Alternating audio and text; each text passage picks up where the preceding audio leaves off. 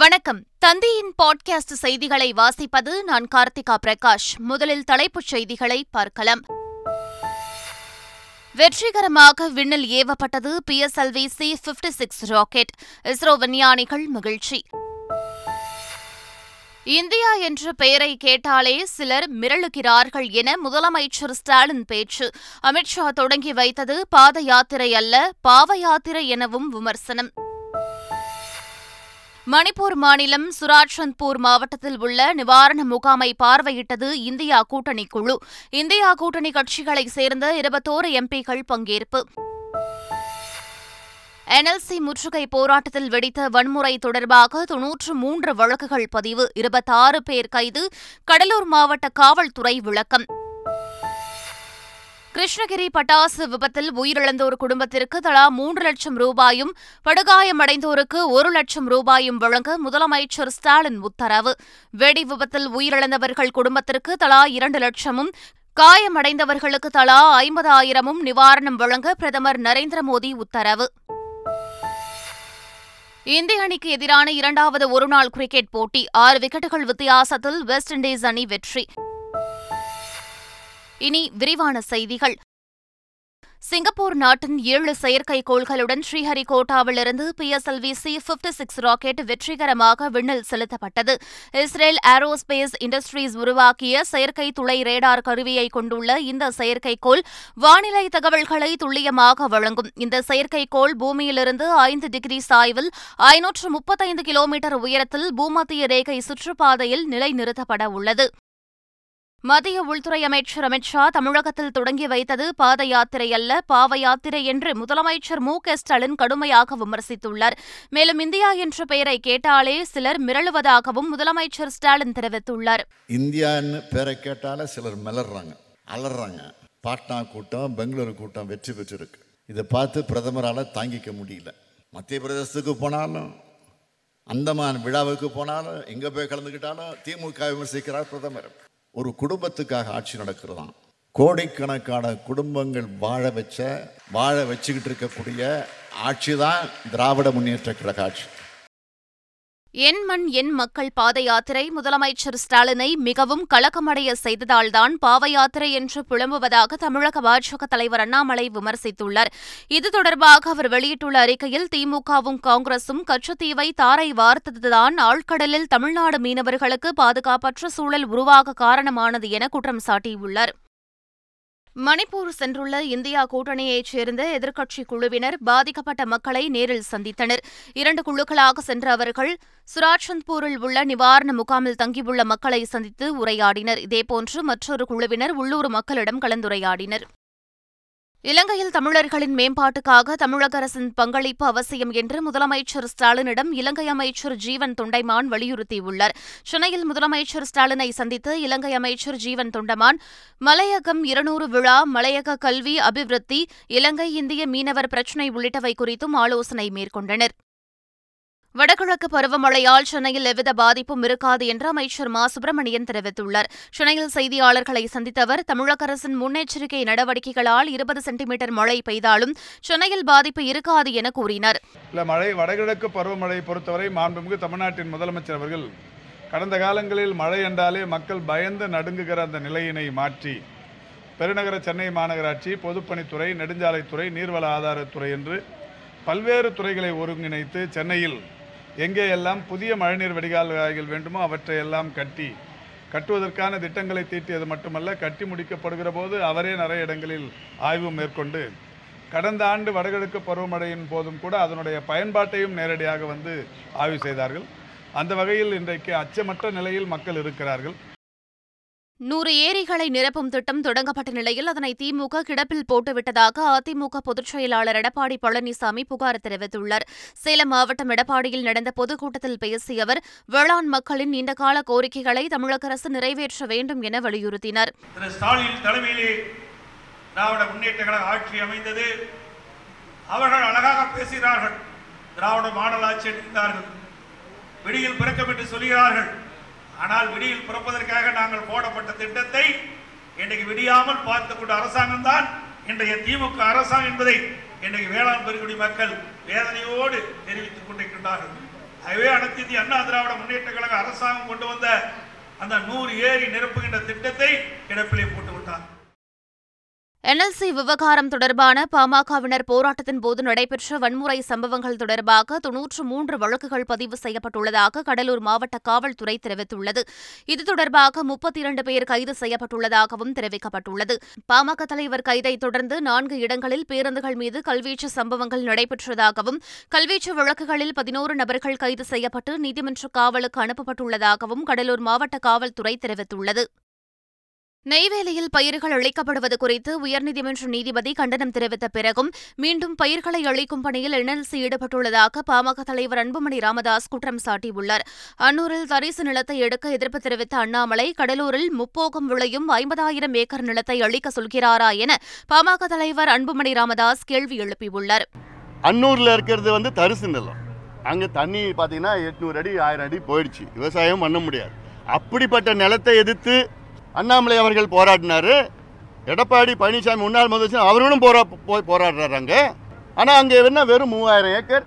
தரிசு நிலத்தை சிப்காட்டுக்கு நாங்கள் எடுத்து விட மாட்டோம்னு சொல்லி போராடி இப்போ தமிழக அரசு அதை திரும்ப பெற்றது அந்த நிலத்தை எடுக்கலை அப்படிப்பட்ட அண்ணாமலை அவர்கள் இங்கே என்ன பிரச்சனை உங்களுக்கு இங்கே ஐம்பதாயிரம் ஏக்கர் விளைநிலம் எடுக்க போகிறாங்கன்னு சொல்கிறாங்க அதுவும் முப்போகம் விளையிறது அதுவும் காவிரி டெல்டாவில் இருக்கிற பகுதி நீங்கள் பார்த்துருக்கீங்களா நெல் விளையிறத பார்த்தீங்களா காட்சிகள்லாம் பார்த்து இதே தான் மொத்தம் ஐம்பதாயிரம் ஏக்கரும் இதை வந்து அழிச்சல் இங்கே நிலத்தை அழிக்கலாம் அங்க நிலத்தை அழிக்கக்கூடாதா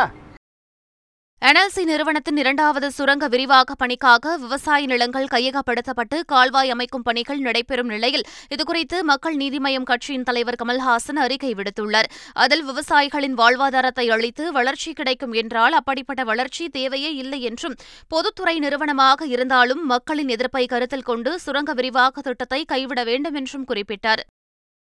ராமேஸ்வரத்தில் உள்ள ராமநாத சுவாமி ஆலயம் சனாதன தர்மத்தின் தொன்மை மற்றும் மகத்துவத்தின் வெளிப்பாடு என உள்துறை அமைச்சர் அமித் ஷா தெரிவித்துள்ளார் ராமநாத சுவாமி கோவிலில் தரிசனம் செய்தது குறித்து சமூக வலைதளத்தில் பதிவிட்டுள்ள அமித் ஷா நாட்டு மக்களின் நல்வாழ்வுக்காகவும் தேசத்தின் செழிப்பிற்காகவும் பிரார்த்தனை செய்ததாக குறிப்பிட்டுள்ளார் ராமேஸ்வரத்தில் மறைந்த முன்னாள் குடியரசுத் தலைவர் அப்துல் கலாமின் உறவினர்களை மத்திய உள்துறை அமைச்சர் அமித்ஷா நேரில் சந்தித்து நிலம் விசாரித்தார் அப்துல் கலாம் வீட்டிற்கு சென்ற அமித்ஷா அவரது பேரன் ஷேக் சலிம் மற்றும் உறவினர்களை சந்தித்து நிலம் விசாரித்தார் அமித்ஷா வருகையை முன்னிட்டு ராமநாதபுரம் மாவட்டத்தில் இரண்டாயிரத்திற்கும் மேற்பட்ட போலீசாரும் சிஆர்பிஎஃப் வீரர்களும் பாதுகாப்பு பணியில் ஈடுபடுத்தப்பட்டனர் தமிழக பாஜக தலைவர் அண்ணாமலையின் பாத யாத்திரையில் ஏராளமான பாஜக தொண்டர்கள் கலந்து கொண்டனர் தமிழகத்தின் இருநூற்று முப்பத்தி நான்கு தொகுதிகளிலும் என் மண் என் மக்கள் என்ற தலைப்பில் அண்ணாமலை பாத யாத்திரை மேற்கொண்டுள்ளார் இந்த யாத்திரை ராமேஸ்வரத்தில் தொடங்கிய நிலையில் ராமநாதபுரத்தில் உள்ள நான்கு சட்டமன்ற தொகுதிகளிலும் அவர் நடைப்பயணம் மேற்கொள்கிறார் இதில் ஏராளமான பாஜக தொண்டர்கள் பங்கேற்றனர் இந்தியாவில் ஒரே நாடு ஒரே தேர்தல் என்பது சாத்தியம்தான் என்று முன்னாள் இந்திய தேர்தல் ஆணையர் டி எஸ் கிருஷ்ணமூர்த்தி தெரிவித்துள்ளார் சென்னை தேனாம்பேட்டையில் நடைபெற்ற நிகழ்ச்சி ஒன்றில் முன்னாள் இந்திய தேர்தல் ஆணையர் டி எஸ் கிருஷ்ணமூர்த்தி கலந்து கொண்டார் பின்னர் செய்தியாளர்களிடம் பேசிய அவர் ஒவ்வொரு தேர்தலின் போதும் சென்னையில் வாக்குப்பதிவு குறைவதை தடுக்க படித்தவர்கள் வாக்களிக்க வர வேண்டும் என்றார் இதற்காக அவர்களுக்கு சலுகை வழங்க வேண்டும் என்றும் கேட்டுக் கொண்டாா்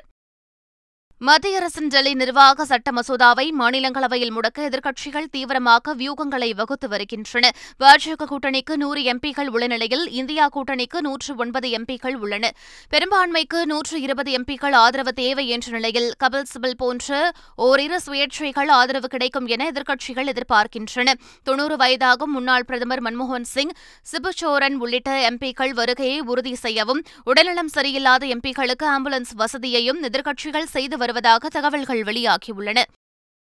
தென்னிந்திய திரைப்பட மற்றும் தொலைக்காட்சி தயாரிப்பாளர்கள் கில்ட் நடவடிக்கைகளில் பாதிப்பை ஏற்படுத்துவோர் மீது உடனடியாக நடவடிக்கை எடுக்கும்படி காவல்துறைக்கு சென்னை உயர்நீதிமன்றம் உத்தரவிட்டுள்ளது இதுகுறித்த வழக்கு விசாரணையில் கில்டிற்கு தொடர்பில்லாத மூன்றாம் தரப்பினர் இடையூறு ஏற்படுத்துவதாக கோரிக்கை விடுக்கப்பட்டது இதனைத் தொடர்ந்து கில்ட்டிற்கு தொடர்பில்லாதவர்களை அனுமதிக்கக்கூடாது என மனுதாரருக்கு உத்தரவிட்டு பாதிப்பை ஏற்படுத்துவோர் மீது உடனடி நடவடிக்கை எடுக்க காவல்துறைக்கு நீதிபதி உத்தரவிட்டுள்ளார்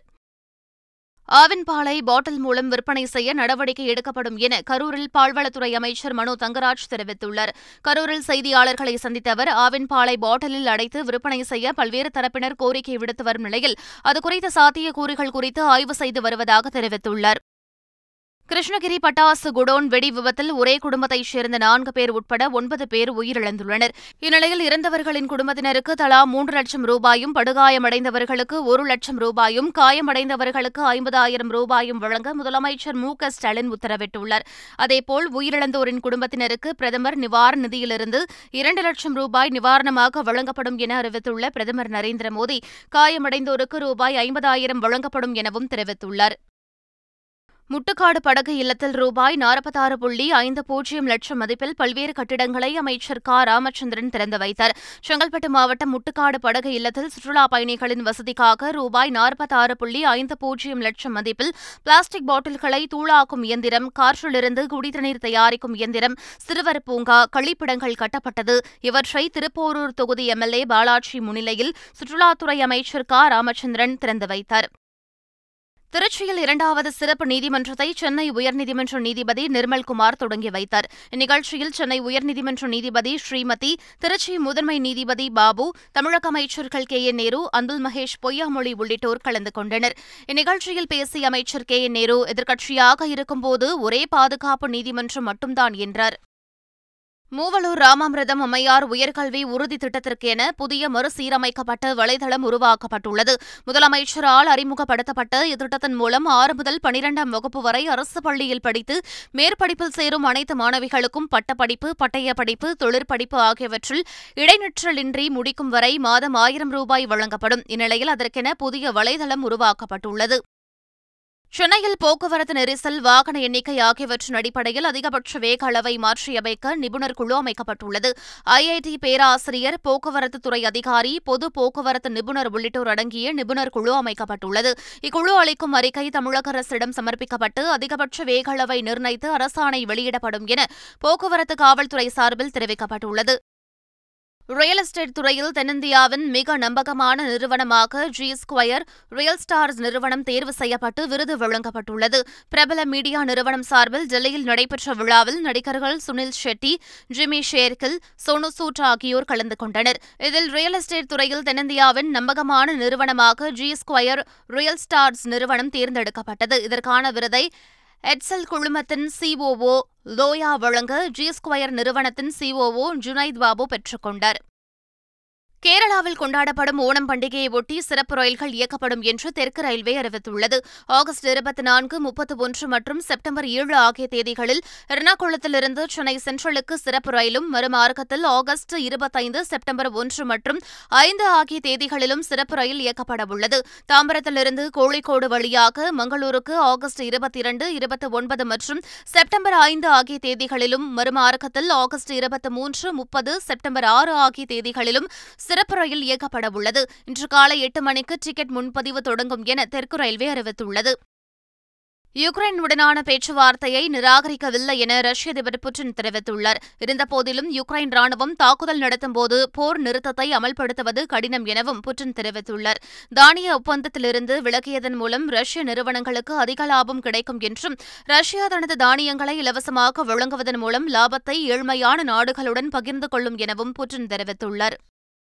புதுச்சேரி கடற்கரையில் தேசிய அளவிலான அலைச்சறுக்கு போட்டி தொடங்கியது இப்போட்டியில் இந்தியாவின் கடற்கரை பகுதிகளில் உள்ள பதினோரு மாநிலங்களைச் சார்ந்த வீரர்கள் பங்கேற்றுள்ளனர் இதில் பதினாறு பெண்கள் உட்பட எண்பதுக்கும் மேற்பட்டோர் பங்கேற்றுள்ளனர் இப்போட்டியில் பதினாறு வயதுக்கு உட்பட்டவர்களுக்கு ஒரு பிரிவும் பதினேழு வயதுக்கு மேற்பட்டவர்களுக்கு என போட்டியும் நடைபெற்று வருகின்றது இரண்டு நாட்கள் நடைபெறும் இப்போட்டியில் வெற்றி பெறுபவர்கள் சர்வதேச போட்டிகளில் பங்கேற்க உள்ளனர் என்பது குறிப்பிடத்தக்கது இந்திய அணிக்கு எதிரான இரண்டாவது ஒருநாள் கிரிக்கெட் போட்டியில் ஆறு விக்கெட்டுகள் வித்தியாசத்தில் வெஸ்ட் இண்டீஸ் அணி வெற்றி பெற்றுள்ளது இந்தியா வெஸ்ட் இண்டீஸ் அணிகள் இடையிலான இரண்டாவது ஒருநாள் கிரிக்கெட் போட்டி பிரிட்ஜ் டவுனில் உள்ள கென்சிங்டன் ஓவல் மைதானத்தில் நடைபெற்றது முதலில் பேட்டிங் செய்த இந்திய அணி நாற்பது புள்ளி ஐந்து ஓவர்களில் நூற்று எண்பத்தோரு ரன்கள் எடுத்தது பின்னர் களமிறங்கிய வெஸ்ட் இண்டீஸ் முப்பத்தாறு புள்ளி நான்கு ஓவர்களில் நான்கு விக்கெட்டுகளை இழந்து நூற்று எண்பத்தி இரண்டு ரன்கள் எடுத்தது இதன் மூலம் ஆறு விக்கெட்டுகள் வித்தியாசத்தில் வெஸ்ட் இண்டீஸ் அணி வெற்றி பெற்றது இதனைத் தொடர்ந்து மூன்று ஆட்டங்கள் கொண்டு ஒருநாள் போட்டித் தொடர் ஒன்றுக்கு ஒன்று என்ற கணக்கில் சமனில் உள்ளது மீண்டும் தலைப்புச் செய்திகள் வெற்றிகரமாக விண்ணில் ஏவப்பட்டது PSLV C fifty six rocket ISRO விஞ்ஞானிகள் மகிழ்ச்சி இந்தியா என்ற பெயரை கேட்டாலே சிலர் மிரளுகிறார்கள் என முதலமைச்சர் ஸ்டாலின் பேச்சு அமித்ஷா தொடங்கி வைத்தது பாத யாத்திரை அல்ல பாவ யாத்திரை எனவும் விமர்சனம் மணிப்பூர் மாநிலம் சுராஜ்சந்த்பூர் மாவட்டத்தில் உள்ள நிவாரண முகாமை பார்வையிட்டது இந்தியா கூட்டணி குழு இந்தியா கூட்டணி கட்சிகளைச் சேர்ந்த இருபத்தோரு எம்பிக்கள் பங்கேற்பு என்எல்சி முற்றுகை போராட்டத்தில் வெடித்த வன்முறை தொடர்பாக தொன்னூற்று மூன்று வழக்குகள் பதிவு இருபத்தாறு பேர் கைது கடலூர் மாவட்ட காவல்துறை விளக்கம் கிருஷ்ணகிரி பட்டாசு விபத்தில் உயிரிழந்தோர் குடும்பத்திற்கு தலா மூன்று லட்சம் ரூபாயும் படுகாயமடைந்தோருக்கு ஒரு லட்சம் ரூபாயும் வழங்க முதலமைச்சர் ஸ்டாலின் உத்தரவு வெடி விபத்தில் உயிரிழந்தவர்கள் குடும்பத்திற்கு தலா இரண்டு லட்சமும் காயமடைந்தவர்களுக்கு தலா ஐம்பதாயிரமும் நிவாரணம் வழங்க பிரதமர் நரேந்திர மோடி உத்தரவு இந்திய அணிக்கு எதிரான இரண்டாவது ஒருநாள் கிரிக்கெட் போட்டி ஆறு விக்கெட்டுகள் வித்தியாசத்தில் வெஸ்ட் இண்டீஸ் அணி வெற்றி இத்துடன் பாட்காஸ்ட் செய்திகள் நிறைவு பெறுகின்றன வணக்கம்